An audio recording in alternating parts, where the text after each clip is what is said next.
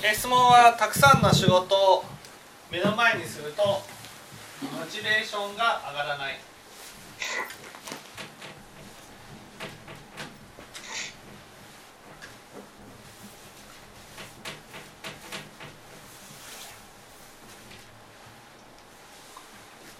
まずどうして上がらないんでしょう？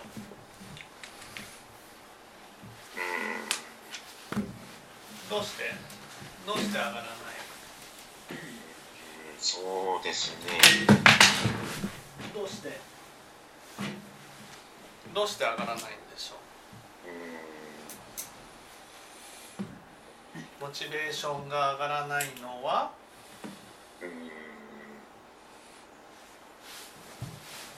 なんかまあ以前だとまあこれ以前だとまあなんていうのかまああのそういう面そういうのが仕事がたくさんあったとしてもまああのそれをまあこなしていくことによってまあ自分はこれだけまあ仕事ができるんだとか、うんまあまあそこを見せつけてるわけじゃなかないですけども、うんうんうん。まあ、そういった部分でこなしていってた部分はあったんですけど、うん。今ってそこまで仕事することについてどうなのかという部分もちょっと思っている部分も実はありまして、うんうん。まあ、まあ仕事に対するまあなんていうの考え方というのか、まあ、そういった部分は確実に考え方はまあ変わってきてるんですけれども、うんうんうん。まずなんで前はモチベーションが上がったんでしょう？仕事をすることによって？まあ、仕事をすることによって、まああのかつそこにまあ当然価値を見出してたというのか、うんうんうんまあ、たくさんの仕事をこなすことにこなすことへの価値を見出したのかもしれないでしょうね。うんうんうん仕事イコール価値だはい。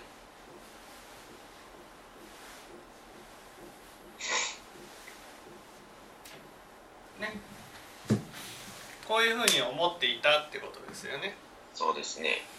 うん。なんで価値を求めていたんでしょそれがそれが自分自身をなんか証明するというのか。自分は、まあ、自分がまあここにいていい理由みたいな感じなのかとか思ったりもしてたんですけど。う価値を手に入れた一番の理由は？一番の理由は。た一番の理由は？モチベーションが上がるね上がるっていうことは仕事イコール価値であり価値とは？価値とは？価値とは？価値が手に入ると手に入るとまあ周りからは周りからはよく見てもらえるというのか。価値を手に入ると優越感を味わえるわけです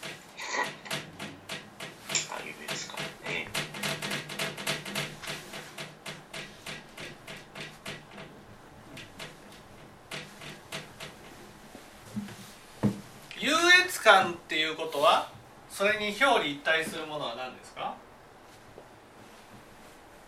優越感え劣等感っていうのは何ですか？優越感と表裏一体のものは見下すってことですね。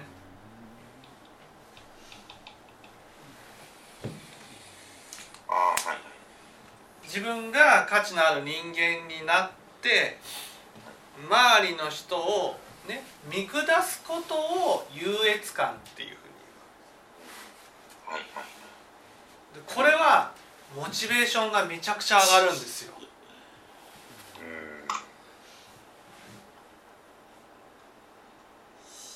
まあ確かにこの多くの人がそうそうなんじゃない？多くの人そうそうあのそれをあむちゃくちゃ感じるかそちょっとしか感じるのかはまあ別にしても。うんうんだから見下すことによって優越感を味わえる。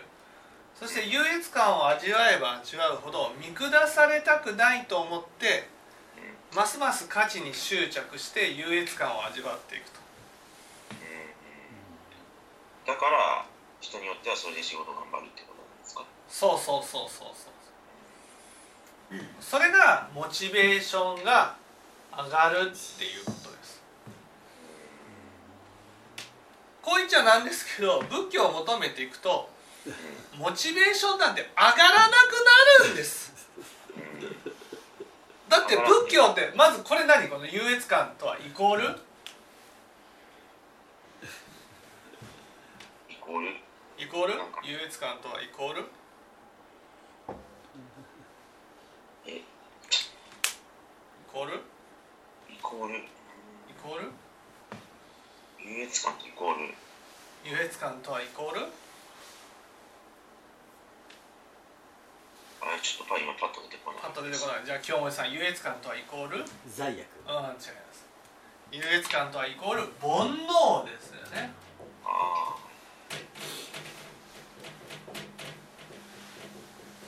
ね。だから普通の人は煩悩を満たすために仕事をしてるわけです。で仏教っていう教えは？煩悩をなくしていく煩悩をなくしていくっていうことは優越感の喜びには、ねまあ、優越感の喜びには意味がない。それをやればやるほど苦しみを生み出すっていうことを、ね、知ら知っていくっていうことです。だから当然のごとくモチベーションなんて上がらなくなるんです。仏教を学んでいくと、ね、もち仏教を聞いてるのにモチベーションが上がって上がってしょうがないですよっていうのは仏教を求めながら周りの人たちはどうだどうだ。俺はこんなに進んでるぞ。もう本当に情けないことっていうふうにそういうふうに煩悩を満たすために仏教をやってるっていうはいはい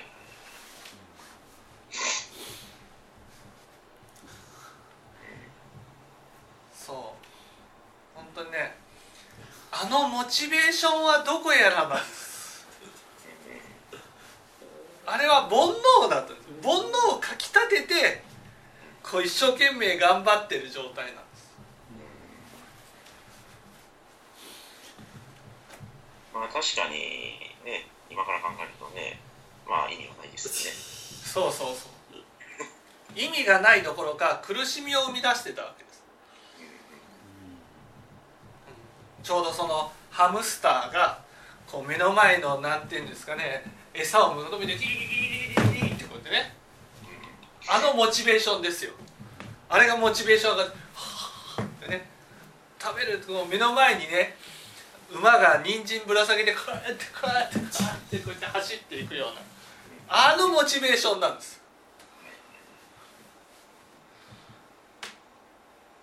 苦しいだけですね。そうそれがちょっと客観視できてね高いちょっと高いところから見えるようになって意味がないなあっていうふうになったんですよ。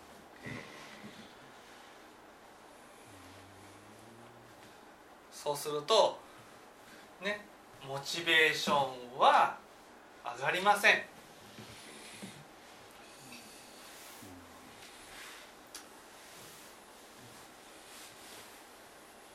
あそうでそうなるでしょうね当然のことながら。ね。その代わりモチベーションが上がらない代わりにはい。仕事を、ね、終えて家に帰った時もね。そんなに仕事してる時と変わらないような気持ちで過ごせるんです。えーえどういうことですか今。だからしオンとオフってあるじゃないですか。オンとオフ。人間ってオンとオフっていう。ね私たちはオンの時に仕事をして家に帰ったらオフになる。でも仏教っていうのはねオンもオフもないんですよ。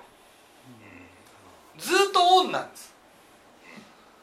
なんでって言ったらそれは人間ってね死に向かって進んでるからですよ。オフっていうのは無駄にしてもいい時間ってことです人生に無駄にしてもいい時間なんてないんです。いつも大事にしなければならない時間なんです。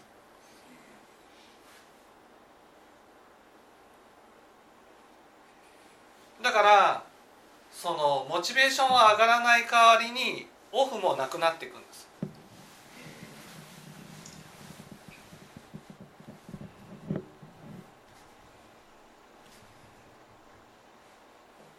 オフがないのはがないっていうことはいいことです。いやというのはその質問もしようかなと思ってたんですよ、うん。そのオンとオフの話もちょっと実はどっかで質問しようかなと思ってたんです。はい。だからこうずっとオンの状態がしんどいなという部分もああった部分があったんでまあ今日はその質問じゃないんでまあいいんですけどはい。じゃあずっとオンの方オンでオンオンであるべきずっとオンであるべきっていうことです。それはね今ちょっと十字ビバシャロンを訳してましてね。ね。十字ビバシャロンに「菩薩とは」っていう欄があるんです。菩薩っていうのはね人心を持ってる人なんですよ。うん人心とはっていう欄で人心とは大心であり用心でありね。え愛心であり念心である。こういうねところがあるんですね。ここでいわゆる「恩って何?」って言ったら「恩って用心ってことなんです用心うん。年心っていうのはその用心の状態がずっと続いてるってことです。つまり菩薩っていうのはずーっとオンなんです。ずーっとオンなんです。ずーっとオンっていうことはモチベーションを上げたらずーっとオンでは折れないんですうん上げたからオフにしなきゃいけなくなる。そう。モチベーションを上げたらオフの時間ができてしまう。オフの時間っていうのは心を用いなくてもいい時間ってことです、うん。ね、心を用いるってことはね相手にまあ簡単に言えば気を使うってことですよ。相手を傷つけないように相手の心を大事に思うように心がけるっていうことが用心。オフっていうことはね相手を傷つけても平気だっていうことですよ。相手の心に気を使わなくてもいいっていうふうに思っている時間がオフっていうことです。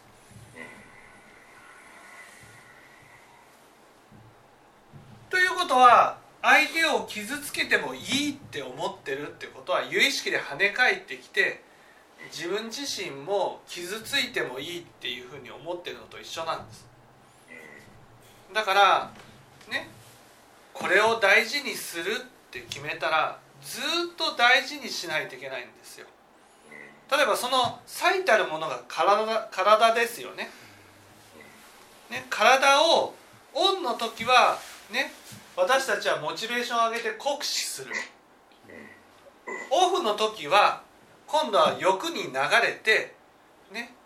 体に悪いものを食べたり体に悪いような習慣をしていくっていう。オンの時も体を傷つける。オフの時も体を傷つける。用心っていうのはその体のことで体のことで言ったならば体の体が本当にね大事に使う使う体のことをいつも健康でため保つように心がけていくってことなんです。そこにオフはないんですね死んだオフなんてない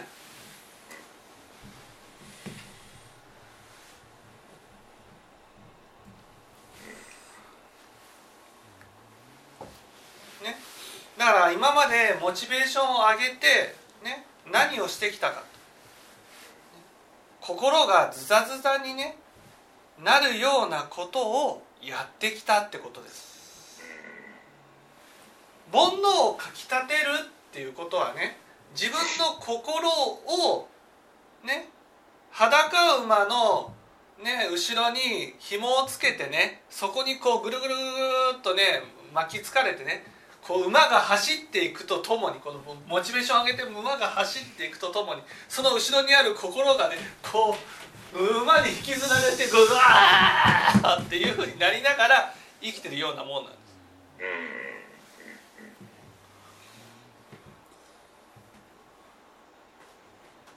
この傷ついた心が傷ついた分だけ誰かを傷つけずには折れないんです。それが優越感なんです。だからモチベーションが上がる上がる。だって自分が傷ついてるもん。傷ついてる傷つける。傷ついてる傷つけるっていうことで頑張らざるを得ないんです。ところがね仏教を聞いていくとああこうやって頑張っていることによってね自分の心がどれだけ傷ついてきたかなっていうことが分かる。ね、この傷つけたくないな。心を大事にしたいなっていうのが愛心っていうことです。ね、心を大事にしたいな大事にしたいからいつも心にかけていくっていうことが出てくるそうするとねもう心を傷つけてでも何かに頑張るっていうことはできなくなるんです。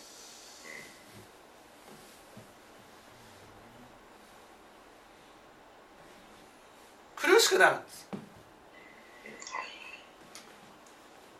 ね。だから当然モチベーションが上がらなくなるんです。ね。仏教を聞いている私たちがモチベーションが上がることはね大心用心ね愛心念心のためにしか頑張れなくなるんです。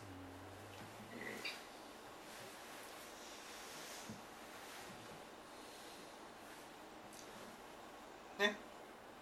だからここではまあ他のところは説明しませんけどね。ここでは自分の心を大事にすることとか人の心を大事にするとか自分の使ってるものを大事にしているいくとか、ね、例えば自分の仕事ならね早くこなすことよりもね心を込めて丁寧に仕事をこなしていくっていうことにモチベーションが上がるようになるわけ。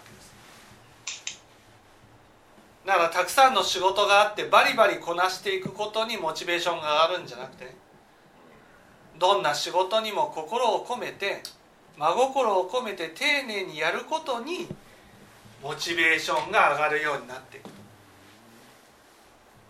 なぜならば私たちが見ている世界は全部有意識だからその目の前の仕事に対してどう取り組むかっていうのは自分の心に対してどう接するかっていうことがことが現れてるわけです。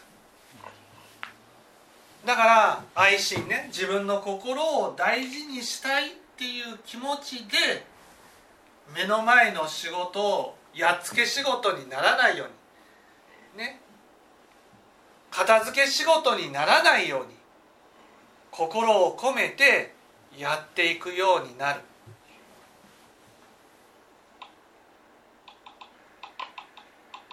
その心を込めてとかね大事にしてっていうことをいつも用心ということはね心を働かせてっていうことです。ね、いつもオンの状態でっていうだからオンが苦しいのはね煩悩で煩悩でオンになってる状態が苦しいんです、ね、煩悩でオンになっていたらね。それはオンの状態イコール自分を傷つけてる状態だからオフにならざるを得ないんです。でもオフの時も傷つけてるからね。両方ともオンの時も傷つけオフの時も傷つけてるっていう。それが用心になるとずっとオンになる。ずっと自分の心に目を向けてね。心を大事にしよう。自分の世界に目を向けてその世界にあるものを大事にしていこう。そこにモチベーションを上げていくんです。だから早く仕事をこなさなくちゃ早く仕事をこなさなくちゃじゃなくてね。やっぱり心を込めて仕事をやっていこうと。片付け仕事のように仕事をするってことはね心を傷つけてもいい心をね見なくてもいいっていうことだからそれは苦しくなってくるんです今度は。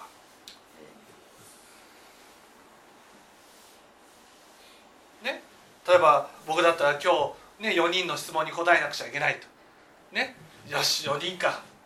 よし片付け仕事でやろう。って言われたらどうですか？よし昼からオフだ。オフのオフを期待して。ね。これが今オンだからモチベーションを上げて片付け仕事でバリバリこなしていくぞ。どうです？いやー。それは良くないですよね。やっぱり目の前の人のことを大事に思って愛心ですよね。そして心を用いて、ね、やっていかなくちゃいけないと。そうなるためには仕事が終わった、ね、僕だったら説法が終わったお昼の時間オフだっていうふうになったら絶対片付け仕事になるんです。だから僕の中ではね朝は説法だけど昼もねオンの状態は変わらない、ね、朝も心を用いるけど昼も心を用いる。オフの状態はないっていうことなんです。オフも心を用いるっていうのはどうどうどういうことなんですか？オフの時に心を持ち例えば人がいたら、ね、その人のこと心を見ていくとかね。その人の気持ちが傷つかないように接していくとか、その人が望むことなら腰軽く動いていくと。ね。とかくねオフになったりするとね「パパコーラ」って言ったらね「コーラ？自分でやりなさい」言いたくなるじゃないですか。ね、だってオフだもんもう午前中大変だった。4人の話をした。もう疲れてる。昼からはゆっくり横になっていたい。子供がね午前中はいね言えなかったからね午後からねコーラっていうふうに言ってきた。その時にねコーラあ分かったよすぐコーラ入れてくよっていうふうになるためには用心してないといけないわけ、ね、パパみかん、えーみかんに入れてる。ああみかん入れてる場所ない下から袋にまたみかんを入れて持ってこないといけない。めんどくさいな。これがもうオフになってるってことです。でも用心する。用心するってことはそのオフの状態でもねオフの状態じゃないけどその仕事が終わった後もね心を用いてパパみかんって言ったら「あみかんね。はいみかんすぐ取りに行ってくるよ」ね。上に上がってきたらまたこうだ「もう座る時間もないな」パパ塩おにぎり塩ね。こうやってこう動きずで午前中あんなに先方して頑張ったのにこういうふうに思わないっていうのが用心っていうことなんです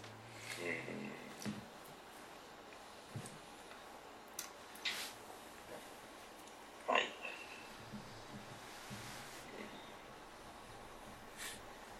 ずっとスイッチが入ってる状態ずっとスイッチが入ってる。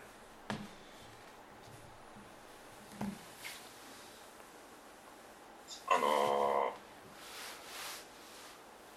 一般的にこの話を聞くとスイッチが入り続けるのって疲れるという感覚が出てくると思うんですけどそういうそういうじはあの話ではないと。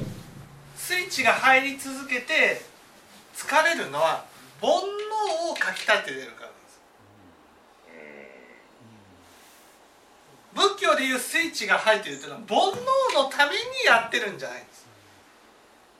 わかりますかね？例えば子供のことを大事に思う。ね？その大事にすること自体が喜びだったらね？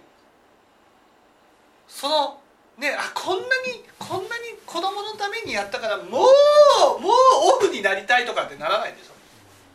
まあならない。ああもう疲れたとかっていうふうにならないでしょ。その代わり無理もしないんです。煩悩をかきたてて頑張ってるから無理をするんです。でも仏教っていうのはね例えば体で言ったならば今大事にしました。疲れた。じゃあ体に悪いことをした。体に無理をかけて傷ついた。ね。その後体を大事にした。でも無理をした時に体が傷ついたことってすぐには治らないじゃないですか。ああまあはい。ね、例えば「オフだ酒が飲める酒が飲める酒が飲めるぞ飲める飲める飲めるぞ酒が飲めるぞ」ってうわーっとお酒を浴びるほど飲んでね肝臓を痛めたああ二日酔いだ今から大事にするからっていうふうになったとしてもね。その無理をかけた部分無理をかけてしまったらどんなに大事にしても台無しなんです。いつも大事にし続けなくちゃいけない。用心であり年心じゃないといけないわけです。子供もそうですよ。子供の期待に応えていくっていうのは今期待に応えたと。ね。その次の時にね「パパほうじゃおにぎり」って「おにぎりやだ」ってね言うと。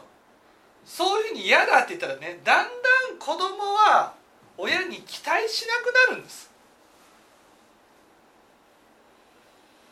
親が、ね、子供がいつもね「おにぎり」っていうふうに言ってくれるのはね言った時に「ああ分かったよ」って言ってやってるからなんです。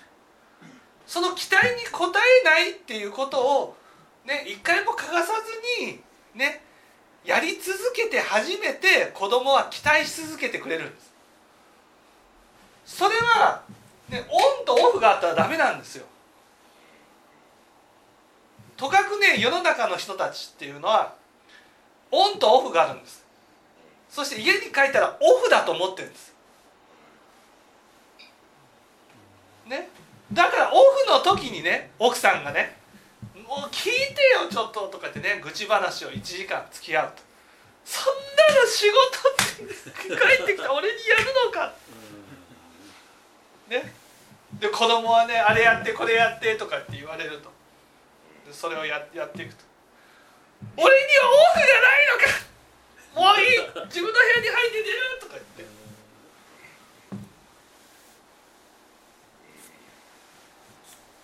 オフとオンとオフなんてないつも期待に応えないといけないしいつも動いていかなくちゃいけない。仕事の時もオンだけど家に帰ってもオンなんです。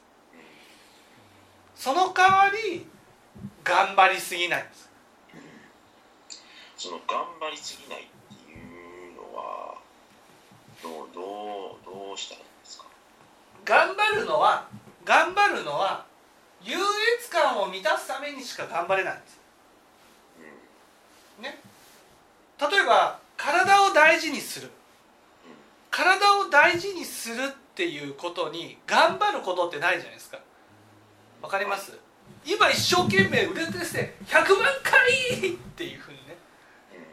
そういうのが体を大事にするってことじゃなくて体のことをいつも心にかけていく。すごく頑張って見ることもしないけど見ないこともしない。いつも見続けていくことが大事なんです。まあだから体に気を使うとかそうそうそうそうそう。そう。子供のことに気を使うっていうのもね子供のことをすごく頑張って、いね、見てあげる。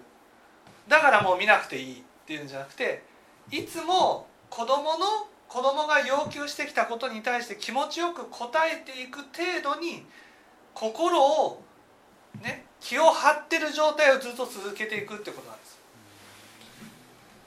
はい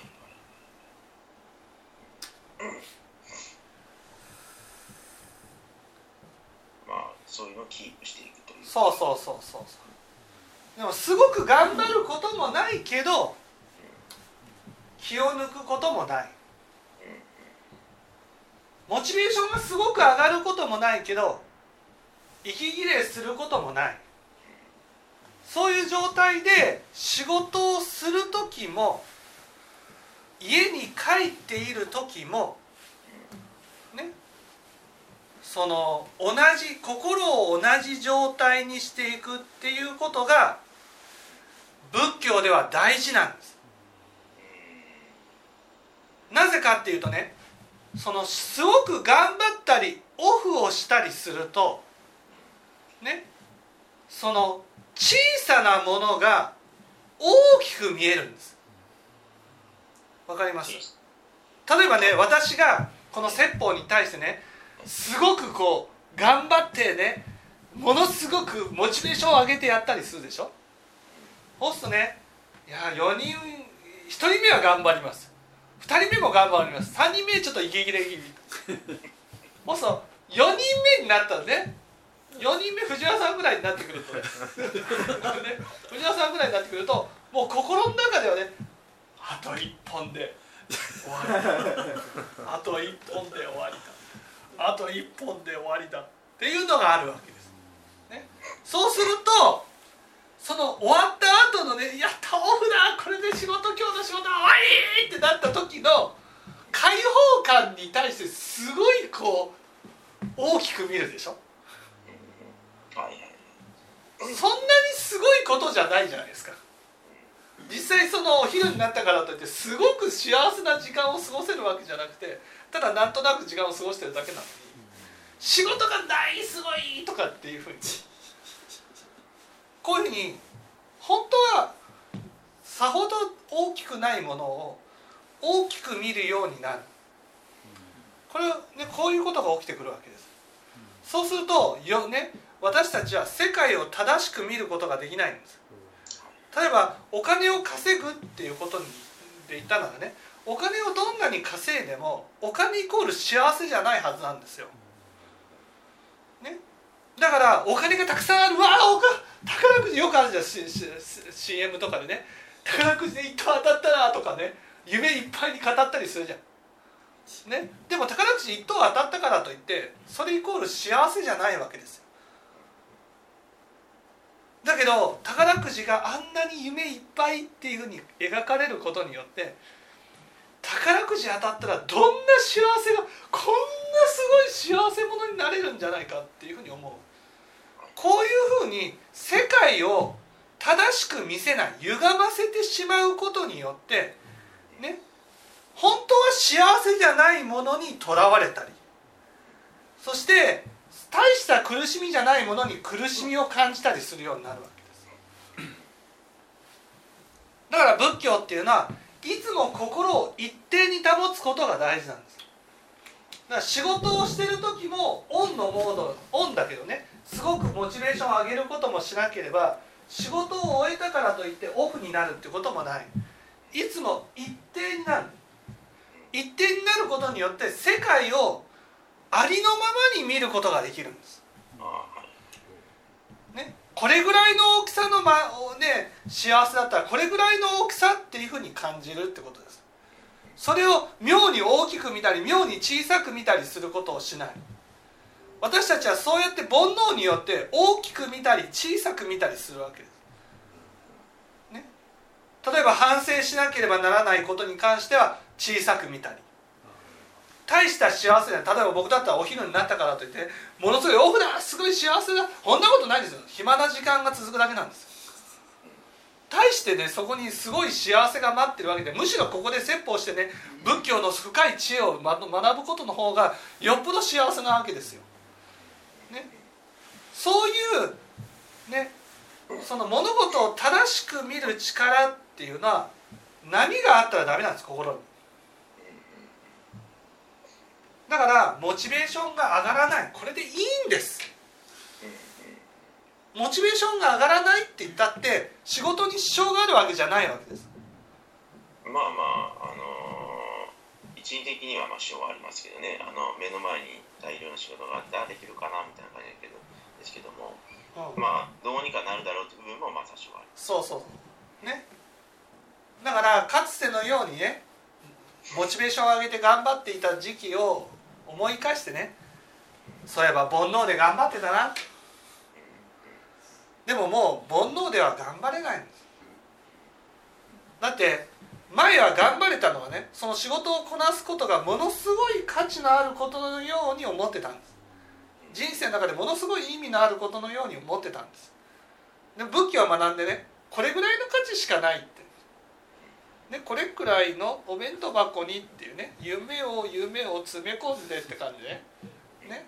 それがもうその仕事イコールこれくらいのお弁当箱にってねなってるわけ。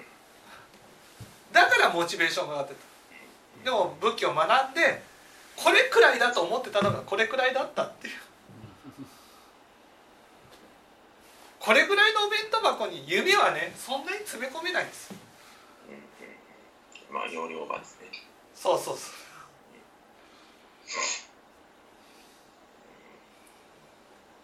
えっ、とちょっと2つあの質問じゃないですけどもはい。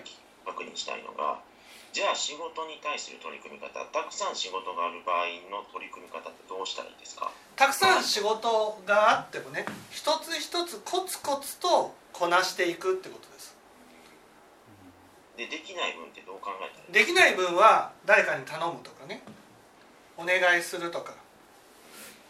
無理やり詰め込むっていうことはせずにね。その代わりその雑にやるってこともしないでね。あだからですかね。あの先ほど言われてた心をて心を込めて丁寧に我が心を込めてやっていく。っそうそうそうそう。ていうことですかね。はい。うん。うん。だからそこはもうあの折り合いをつけてなんか仕事にそうそうそう。折り合いをつけてっていうだからどんなに仕事がたくさんあるからといってやっつけ仕事はしない。なぜかというのは何度も言うように自分の見ている世界は全部有意識だからその見ているものに対して思うことは自分の心に対して思っているのと一緒なんです。だからやっつけ仕事ができるってことは自分の心を雑に扱ってもいいって思ってるんです。仏教を学ぶと自分の心ほどね大事なものはない。その心を大事に扱うっていうことはこの世界にあるもの全てを大事に扱うってことになるんです。それはだから仕事についても仕事に対しても一緒だと。そうそうそうそうねはい、あと,、えーとまあ、オフの時間の話してたじゃないですか、はい。まあ、オフの時間って、まあ、多分一人とかになったらオフだっていう形になるじゃないですか大体の場合、はい。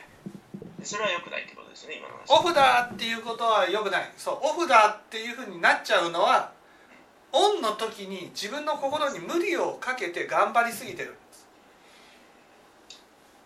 でねそこそこできもうちょっと聞きたかったのがまああのオフの時に人と接する時間を増やしていく方がいいんですか？となってそうですね。人と接する時間。だって人と接すると自然と心を用いるわけです。まあそういうことになるのかなっていう話を聞いてたんですけど。そう。で私たちは心を用いることをしたくない。うんね。なぜかって言ったらね。楽じゃないからです。私たちは楽がしたい。楽をしたいっていうことは心を用いることをしたくないっていうことです。人と接する時も楽が楽して人と接したいと思っているそれが私たちにとって価値なわけですよ。はい。価値を得て優越感に浸ればね人と接する時に気を使わなくても接することができる。うん。例えばそのね芸能人とかだったら大御所とかってなったらねもういわゆる若手に対して気を使わなくてもこれはこうだぞああだぞっていうふうに言える。それに対して反論されることもなくて気を使ってもらえる、ね、気を私が気を使わずに接することができる。そういう身になりたいと思ってるわけ。心を用いることがない状態になりたいっていうふうに思ってる。でそれは良くないということ。それはよくないんです、ね、例えば私がその新米で講師に立った時にね先輩の講師の方が「なんでお前のために気を使わなくちゃいけないんだ」って言われたんですね、気を使うのはお前の立場だろ俺がなんでお前のために気を使わなくちゃいけないんだっていうふうに言われたんです。ね。だから新しい新米が入ってくるっていうことはね私は気を使わなくて済む。いろんなことをお願いしてやってもらえるようになる。何も気を使わずに駒使いのように動くね動かせる人が入ってきたと。世の中ではそういうふうに思うんです。でもそうじゃないんですよ。心を持ちる。ね下の人は気を使うけどね。上の人は気を使わないんじゃなくてね。偉い人ほど菩薩気を使うんです世の中は逆ですよね。そう。だからね自分は年を取ってね年長者になったら気を使わなくても済む。で気を使わなくちゃいけないとなるとね私はなんでこんな年になって気を使わなくちゃいけない。惨めだとかね。気を使う人イコールなんか惨めっていうふうにね。私はあの人は気を使ってない若手なのに全然気を使ってない。私は年年長者なのに気を使わなくちゃいけない。違うんです。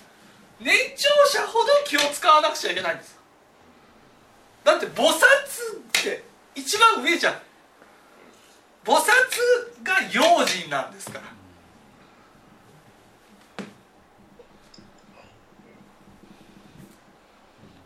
だからみんなみんな価値が欲しい煩悩の幸せが欲しいっていうのはもう用心しなくていい世界が欲しいんです。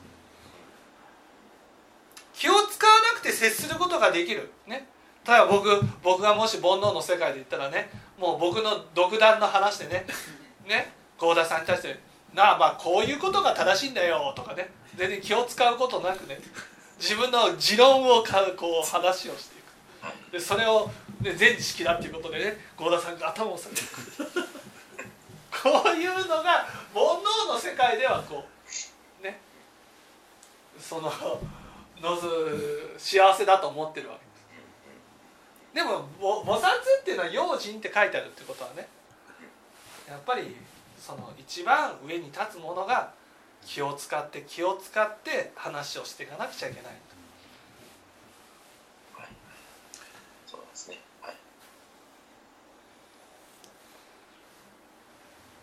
分かってきた。はい、じゃあ。ありがとうございました。ありがとうございました。